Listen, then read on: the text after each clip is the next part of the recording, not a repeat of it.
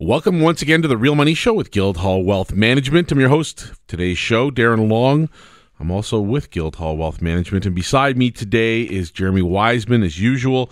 Jeremy and I have a lot to talk about. This is a show on gold, silver, and natural fancy colored diamonds.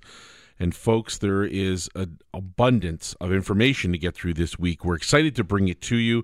Let's get the show started. And as a reminder before we get going, we are not your financial planners or advisors, and we take to heart the fact that we are experts in physical precious metals. Gold, silver, natural fancy colored diamonds. We'll spend some time on each of those today. And Jeremy, let's get the show started because there is a lot to talk about. And I ask a really simple question to start this show off. Is it time for people to really sink in or delve in to the possibility that we're heading into a darker period of time economically? Is this the moment in which we're going to need a crutch to get through the next few years and in order to survive, perhaps have assets like gold and silver in our portfolio? You know, I think that there's this uh, managed perception out there that everything is hunky-dory in North America, and yet we know that there's a banking crisis in Europe, and we also know that the emerging economy, uh, emerging economies' currencies are in in uh, just disarray at this point. We're going to talk more about that because what you want to start paying attention to is what gold looks like in all of these different currencies. Um, you know, you're seeing the U S dollar go up currently, but you have to ask, what does the what does that dollar buy you? Inflation is destroying the purchasing power. And again, this is all about managed perce- perception at this point. Uh, to answer your question, Darren, um, J P. Morgan's top quant uh, this week on C N B C said the next crisis is going to have flash crashes, social unrest not seen in fifty years. And basically what, what his uh, premise is, is that there's been a trillion dollar shift from passive investments to compute into passive investments, computerized trading strategies, and electronic trading desks. And this is going to create Uh, sudden, severe stock drops, flash crashes, uh, and again, it's going to lead to a liquidity crisis in the market. What's going to be the result? Of course, some central bank somewhere out there is going to have to come in and start buying up everything.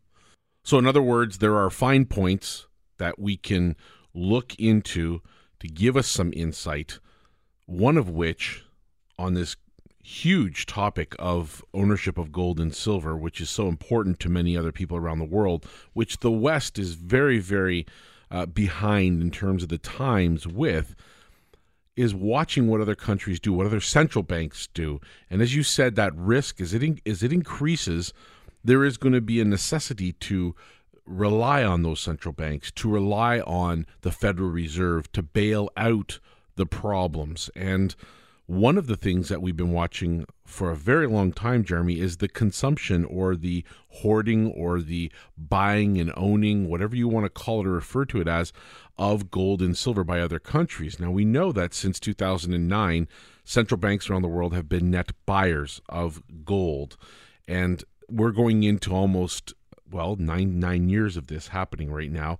This week, and you brought this to our attention, India is now back in the game after nine years of not buying much in the way of physical gold. They have uh, this week come right on there, and the Reserve Bank of India has picked up eight point four six tons of gold so far in their in their fiscal year of two thousand seventeen eighteen. And that is not the biggest amount they've ever purchased, but it marks a return to ownership or the purchase of gold for the purposes of ownership and protection, something they haven't done in nine years.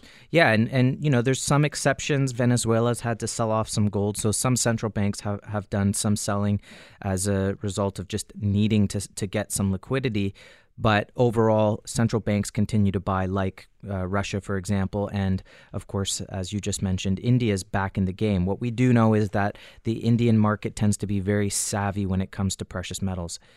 This past week in precious metals, if you've been watching the market, we got absolutely hammered.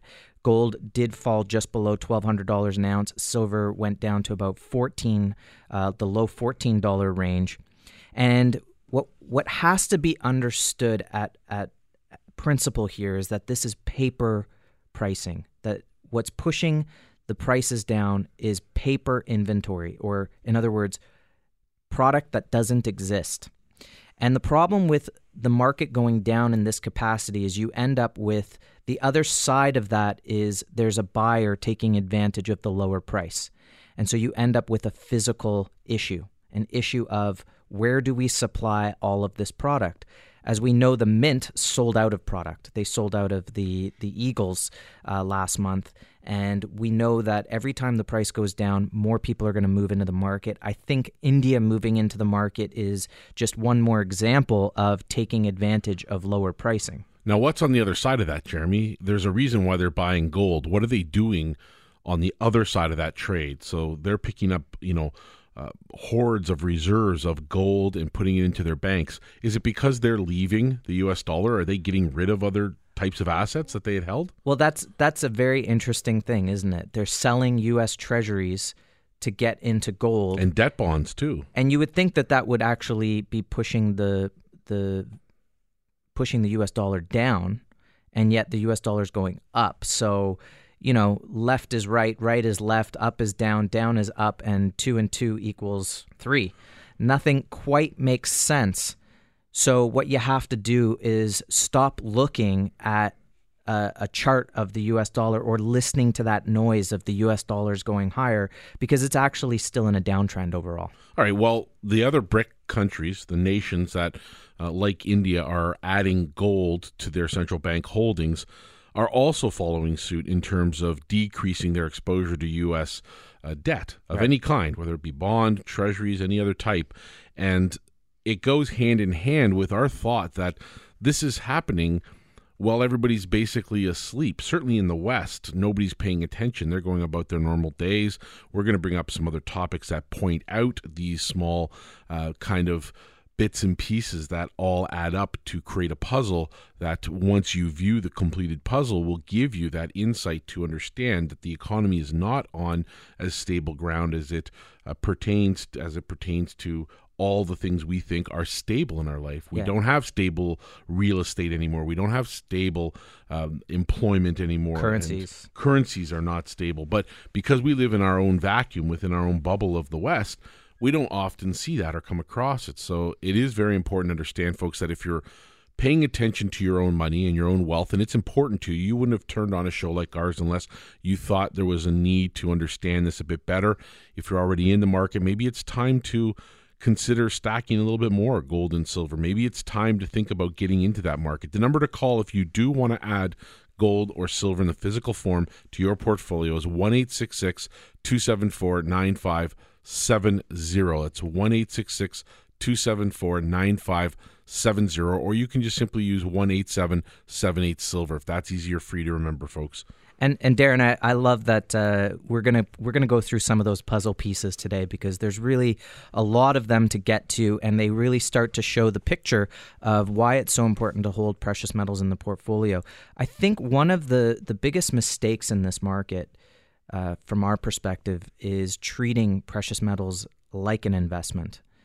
It's not an investment. It's it's a place to store your wealth long term. And if you look at gold versus inflation, it does exactly what it's supposed to do. It hedges the the decline of currencies, which create that inflation, which is destroying your purchasing power. It means ten thousand dollars today does not buy you what ten thousand dollars ten years ago did. You need a lot more money today to buy the same amount of goods. That's inflation. That's loss of purchasing power. Precious metals as a store of wealth do that. And the reason they do it is because they are hard assets that cannot be printed out of thin air. They have zero counterparty risk and an, an innate value. So it's not appropriate to treat them like investments per se. They're not going to give you, um, you know, a, a dividend and those sorts of things, but they will do their job over over the long term. So start to think of it, in my opinion, as a part of the portfolio, the base of the portfolio. And to be truly diversified, you want to have tangible assets that as well are very easy to liquidate. All right. To get into this market, folks, is very simple. As I said before, the number to call, one eight seven seven eight silver, or the website guildhall wealth dot com. Those are two spots you can go, the number you can use. You can talk to Jeremy or myself. Paul's there. Our whole office is available to you. We'll provide the expertise. You tell us what you need, and we'll be the ear to listen.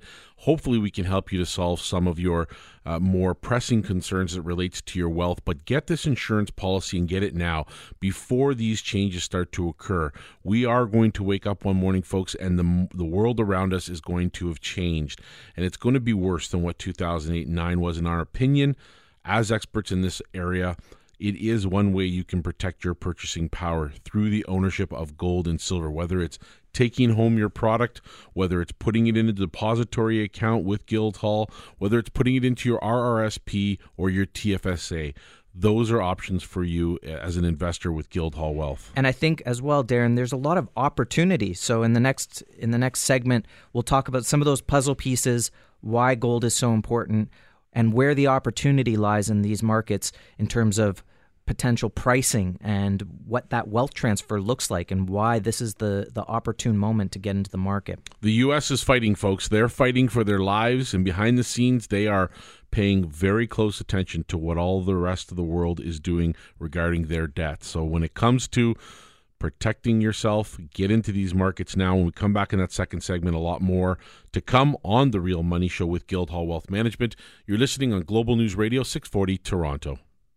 Welcome back once again to The Real Money Show with Guildhall Wealth Management. The number to call before we get going here in the second segment, one eight seven seven eight silver, or the website guildhall wealth dot com.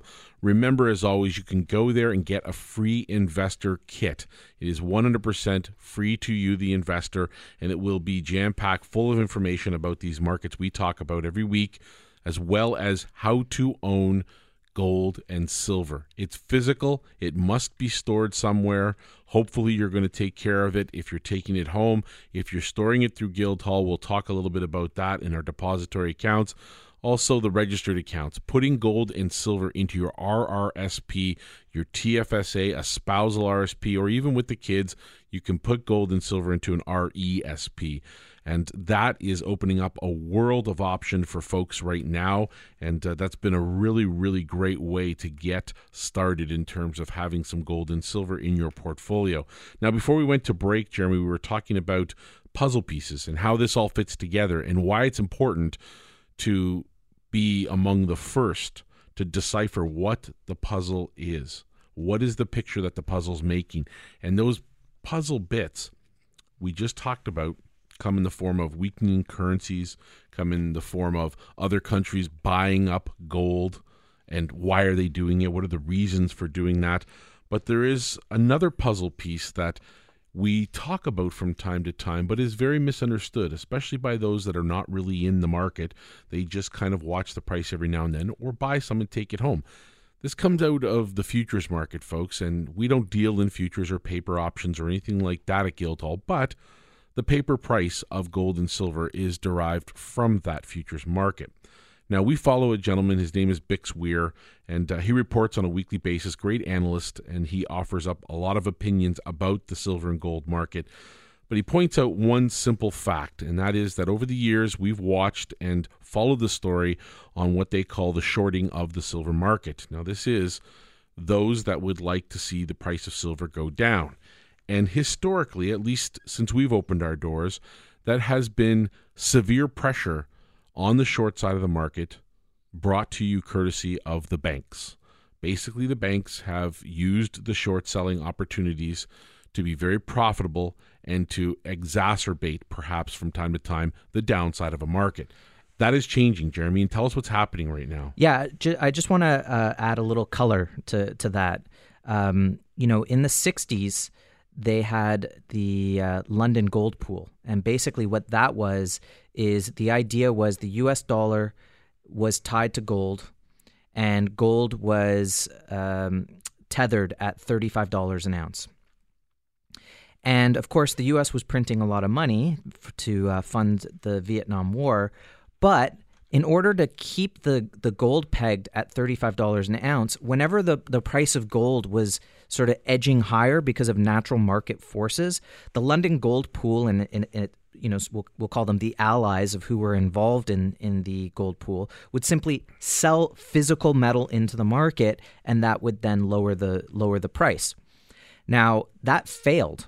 We know it failed because um, Nixon closed the gold window because they essentially didn't have enough gold to um, pay back their debts, and so they just closed the window.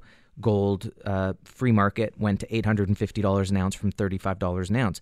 That's the opportunity. We're seeing the same thing today, only now there's no physical gold to push into the market to lower the price and create that managed perception.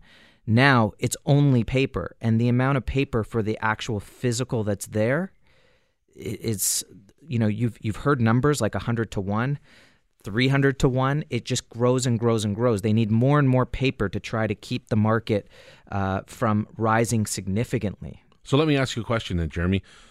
We've talked about gold from many different angles. We're pro gold and silver. We mm-hmm. love the two assets. We own them. But a lot of people in the mainstream will talk about gold as a relic of the past. They'll say there's no interest from the millennial group because they're focused on marijuana stocks, as Paul always points out, or right. cryptocurrencies. Right. Let me ask you a question. Is the best time to buy an asset when everyone loves it or when everyone hates it? You're you're absolutely right. Right now, we want to be counterintuitive. It, exactly. If, if nothing else, if you're not doing any research, be counterintuitive. If everyone's hating gold, you should be getting involved. Does everyone hate it? No. There's a you know we've got a massive community. It's growing all the time. People are very savvy. They're seeing what's going on. They're saying this doesn't make sense. I mean, even today, I was I was having a, a breakfast with a, a friend of mine, and he was we were both just saying everything's crazy. Nothing makes any sense anymore.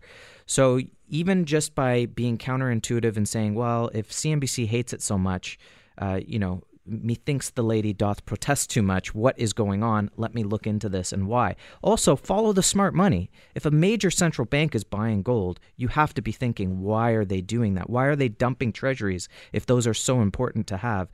Uh, and basically, it's it's it's the same. We've talked about this on the show, history repeating.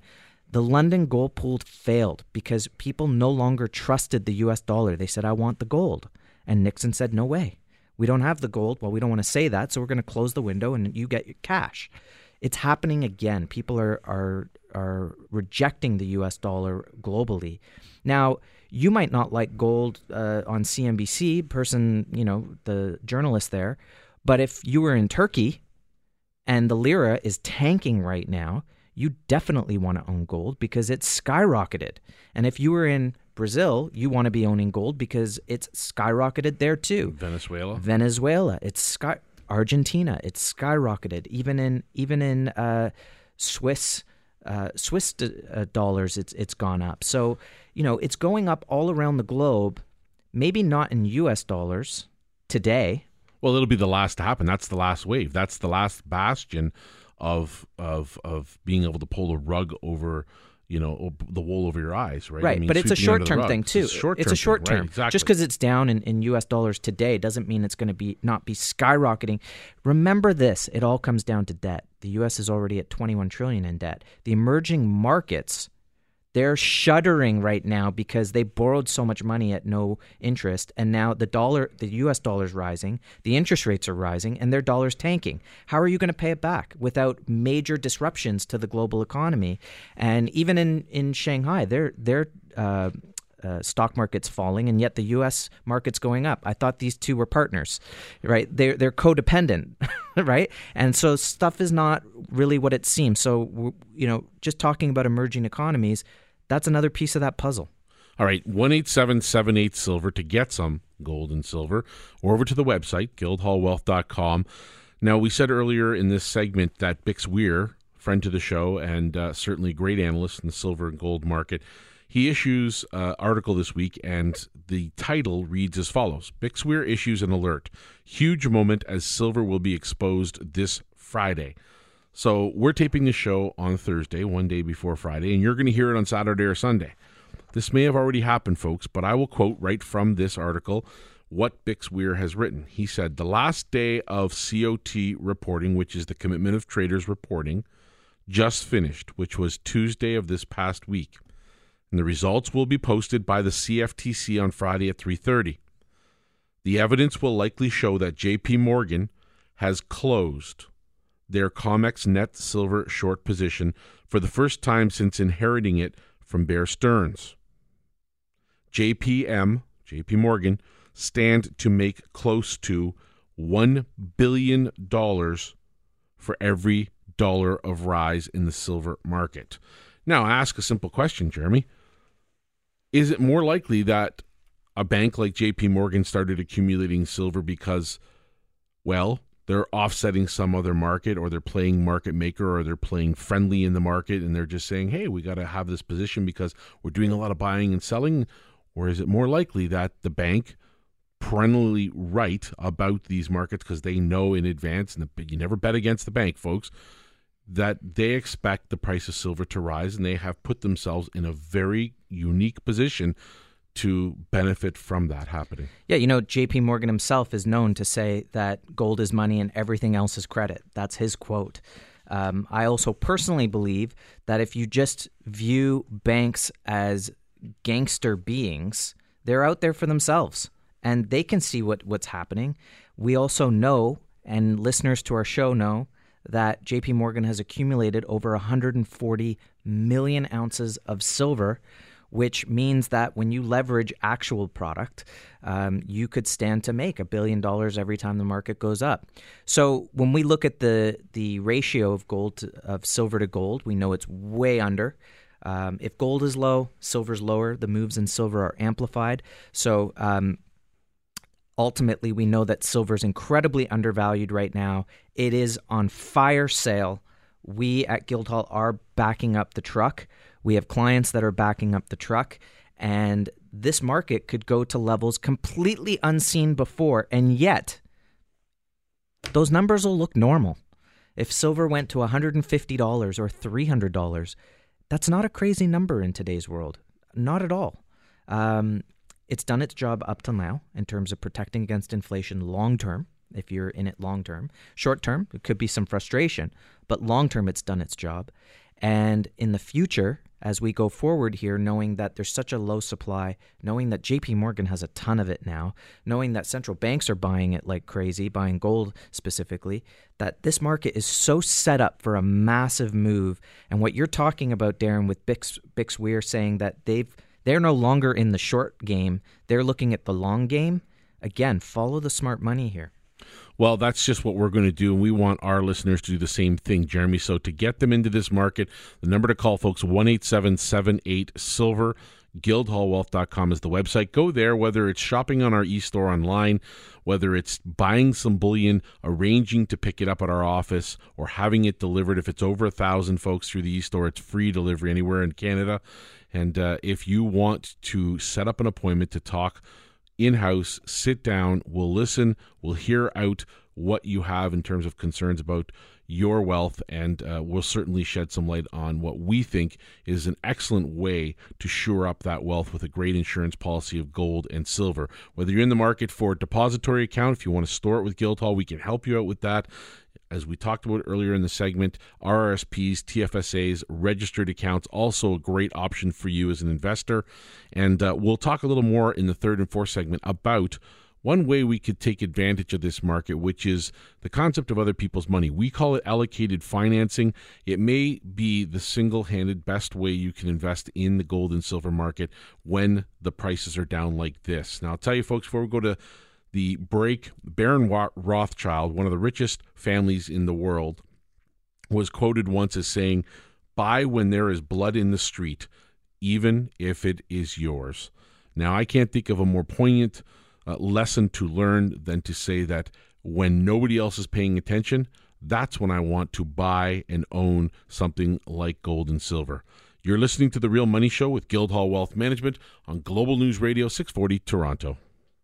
And welcome back to the third segment of The Real Money Show with Guildhall Wealth Management. The number before we get going is one eight seven seven eight silver, or the website guildhall wealth dot com. Don't forget, folks, get on to the mailing list. If you are on that list, you are going to get the weekly Precious Metals newsletter, which comes out to you free of charge All you have to do is go online to guildhall wealth dot com or give us a call at that number, and we'll get you on that list. And it is jam-packed full of information. Usually the articles we talk about on the show are all there.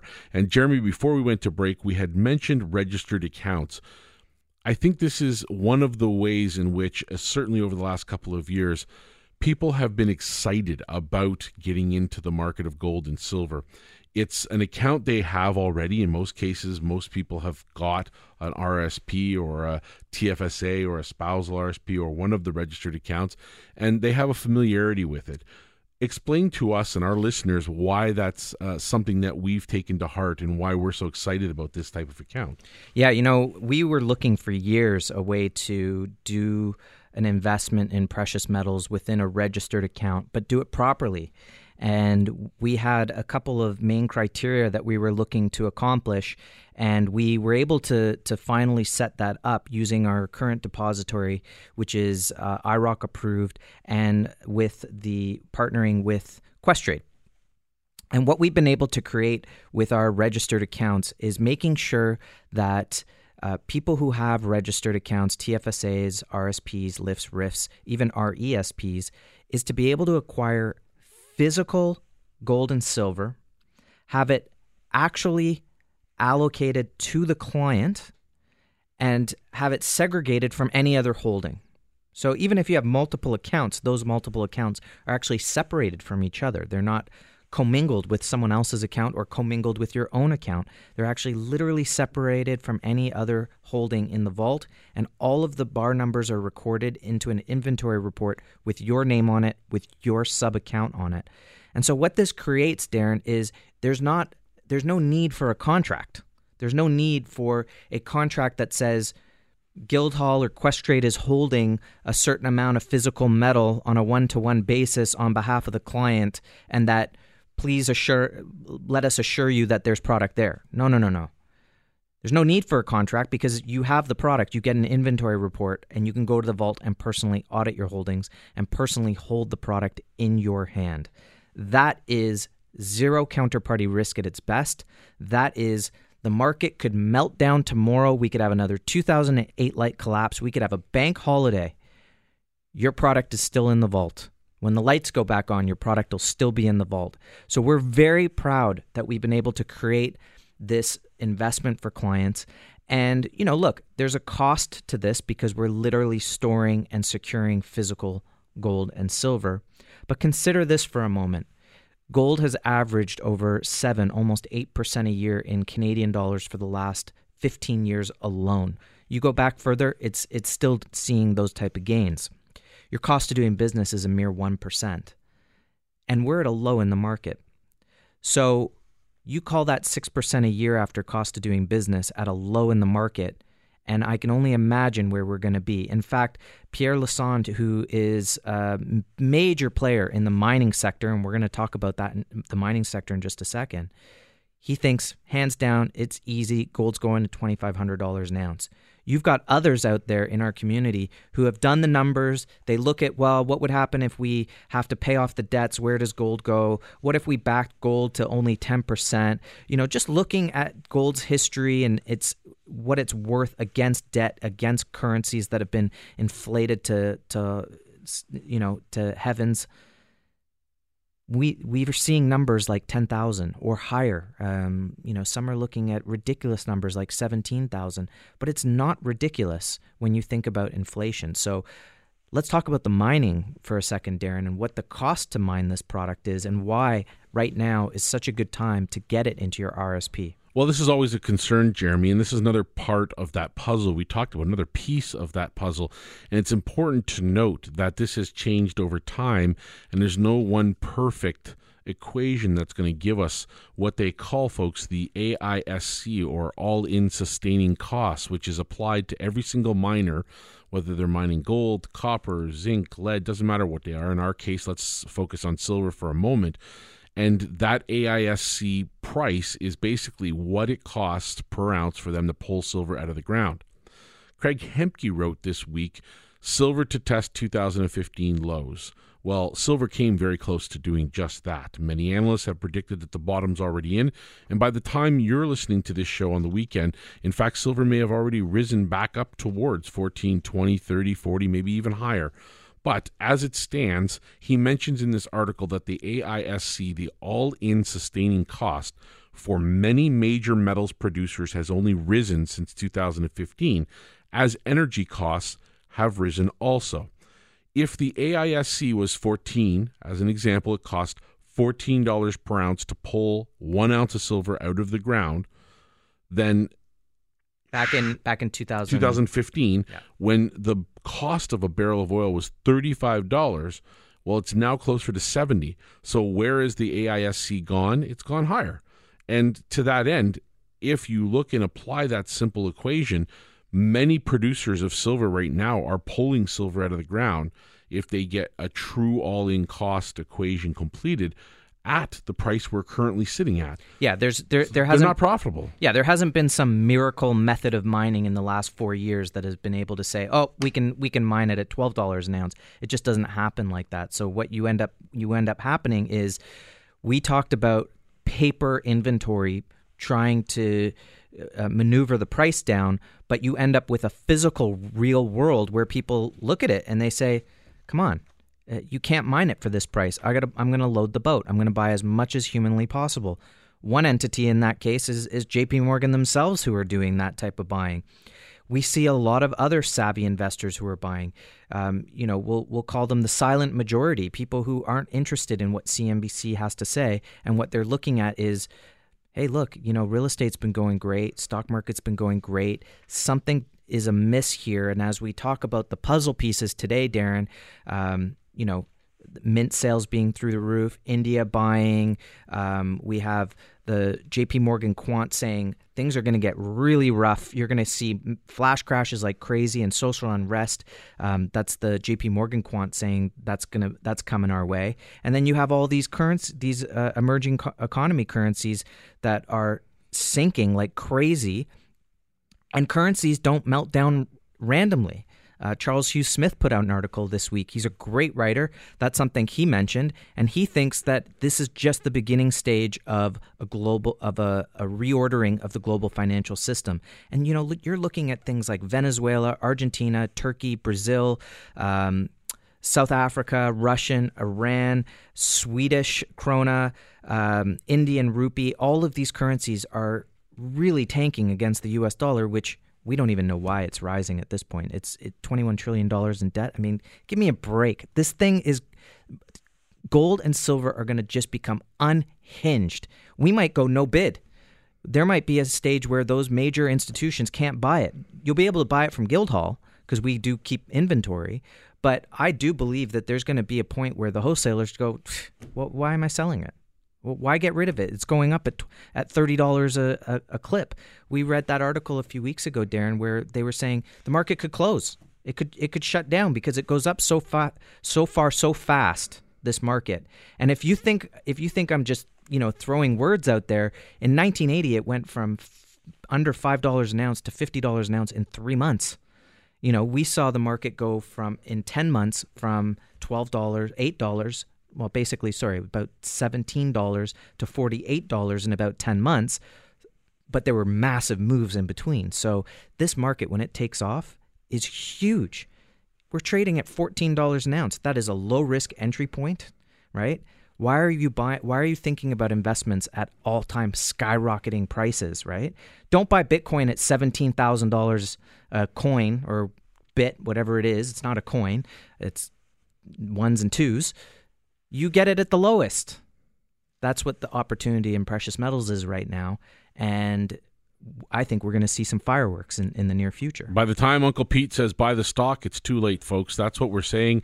Catching a falling knife. That's what they call it in the stock market.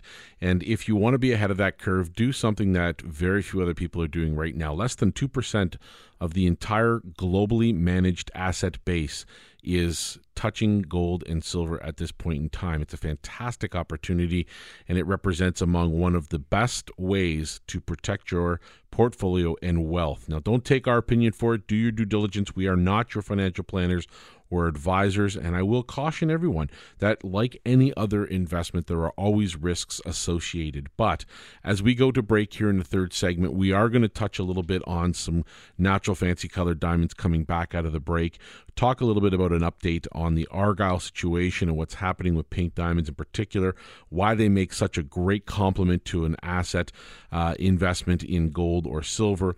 And uh, as we do that, folks, I want to remind everyone that we're going to be at The Money Show coming up September fourteenth and fifteenth. Uh, that's at the Metro Toronto Convention Centre. It's a Friday and Saturday. We will have a booth there. Come by, say hi, get to know the guys there. We'll be there for the two full days. We'll have a small seminar on the Friday afternoon at the show, and we'd be happy to entertain any questions you have, get to know you, and uh, certainly uh, meet and greet. It's all there for the asking, for the taking.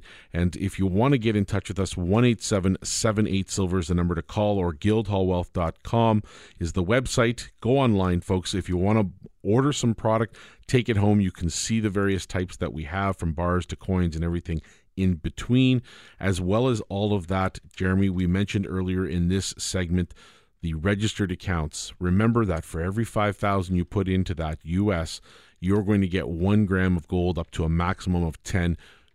Our compliments, free of charge. So that's just to say thank you for coming into the market.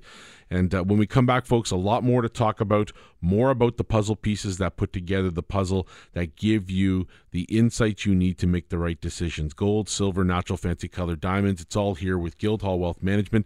You're listening to The Real Money Show on Global News Radio six forty Toronto. Welcome back to The Real Money Show with Guildhall Wealth Management. one eight seven seven eight silver is the number to call. guildhall wealth dot com is the website. We are, for a brief moment, going to touch on another part of the puzzle, Jeremy, which is something that we love, that's part of what we do every day. We are experts in the area of natural fancy colored diamonds. In addition to gold and silver, I do believe strongly that this represents among one of the best places a person can put money in hopes of a beautiful return long term.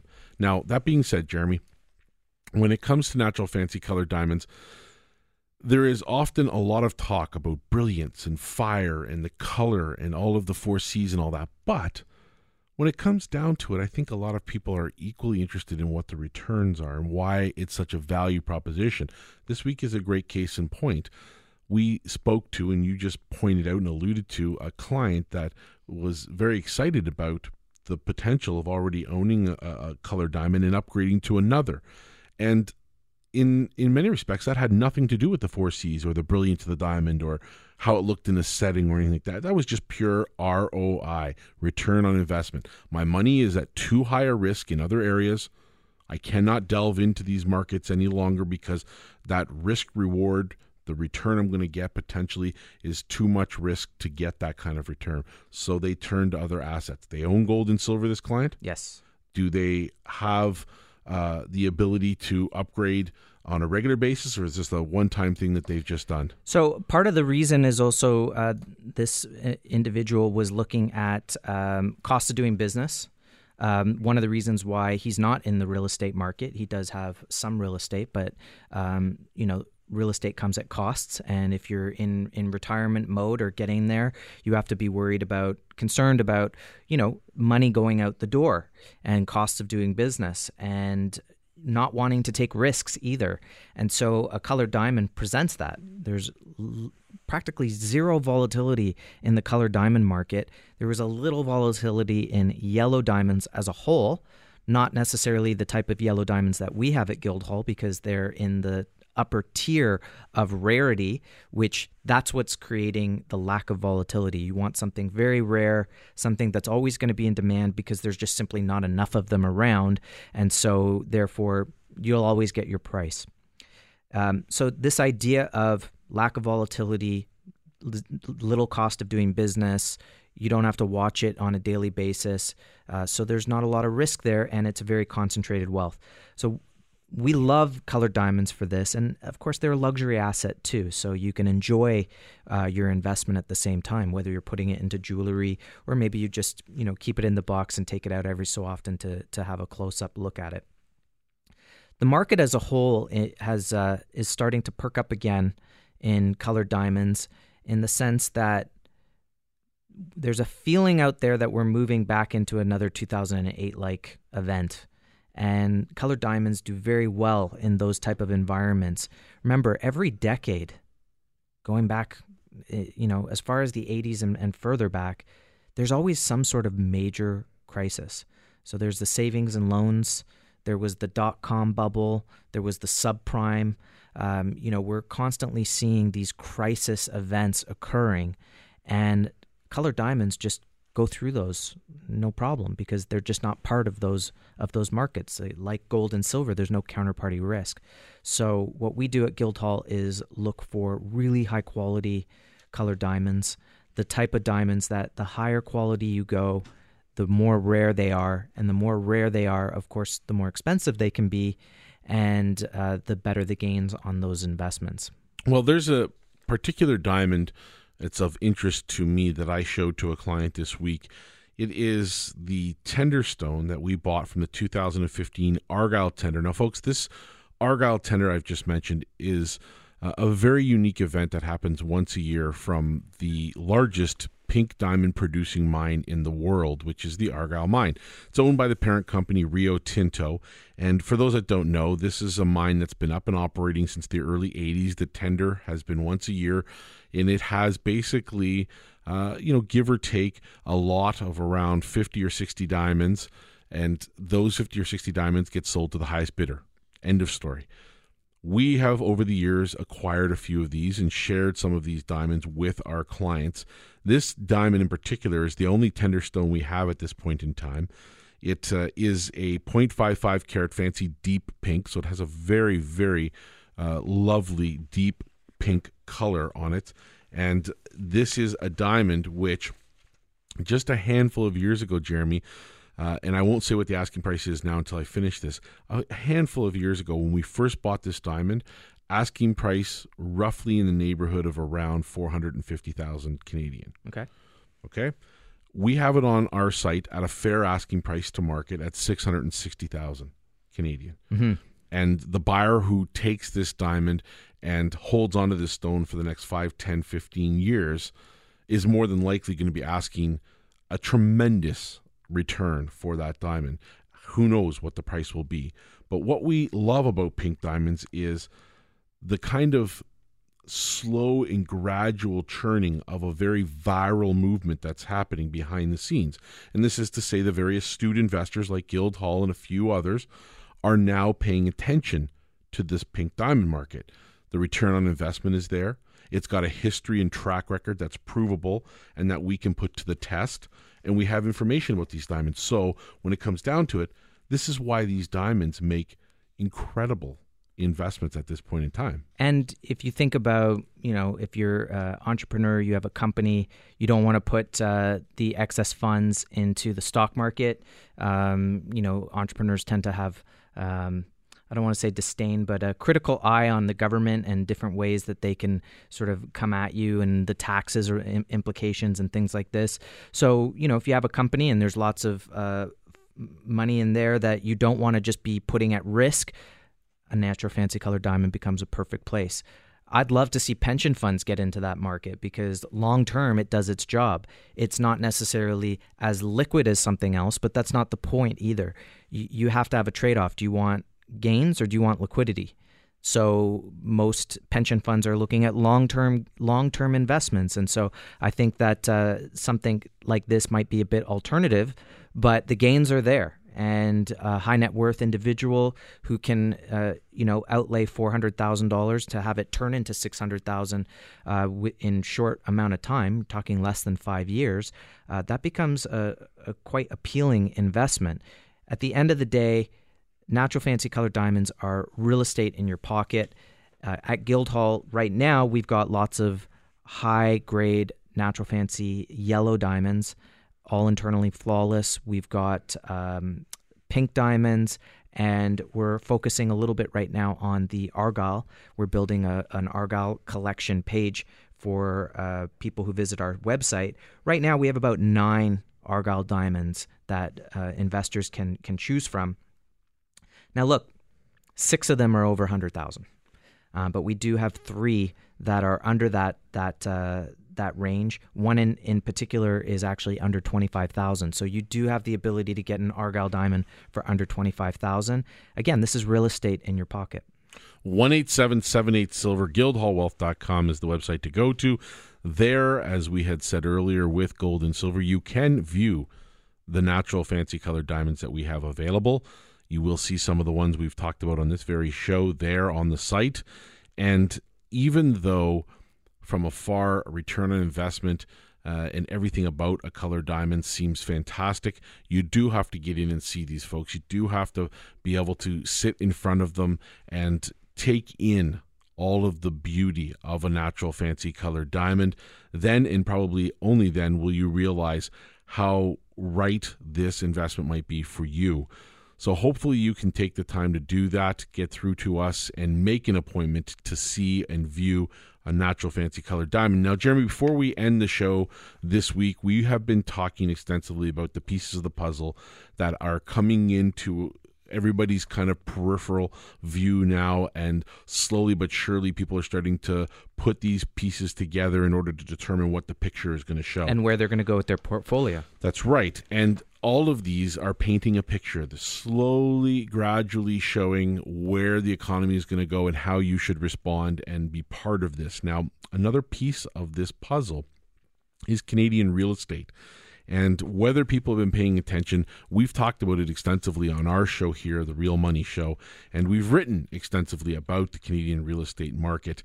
I picked up two pieces of information this week from the Canadian real estate, uh, from the Canadian real estate news, and these are two very different but very related articles. One is pointing out the fact that, as you may have heard, uh, Treb and other real estate agencies in Canada are very reluctant and have been very reluctant to share data about home prices.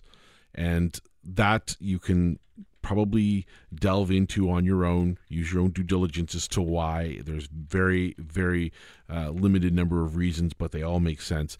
And the other article talks about where we are in terms of understanding what's happening in each market. And the headline is very simple. It says that Toronto real estate, one in four homes for sale are sitting empty. Now, these are clues. These two two articles are just clues as to where the real estate market sits.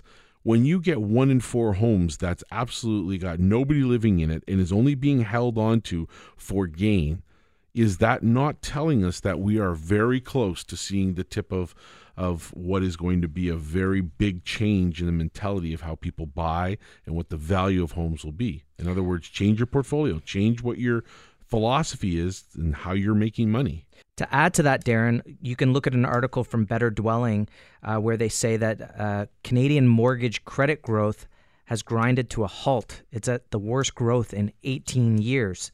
What that basically is saying is that uh, mortgages are not are not coming out. The people are not borrowing. The banks aren't lending, and uh, that the mortgage growth is slowing very rapidly. Right now, Canadians owe a staggering one point five two trillion dollars in mortgage debt.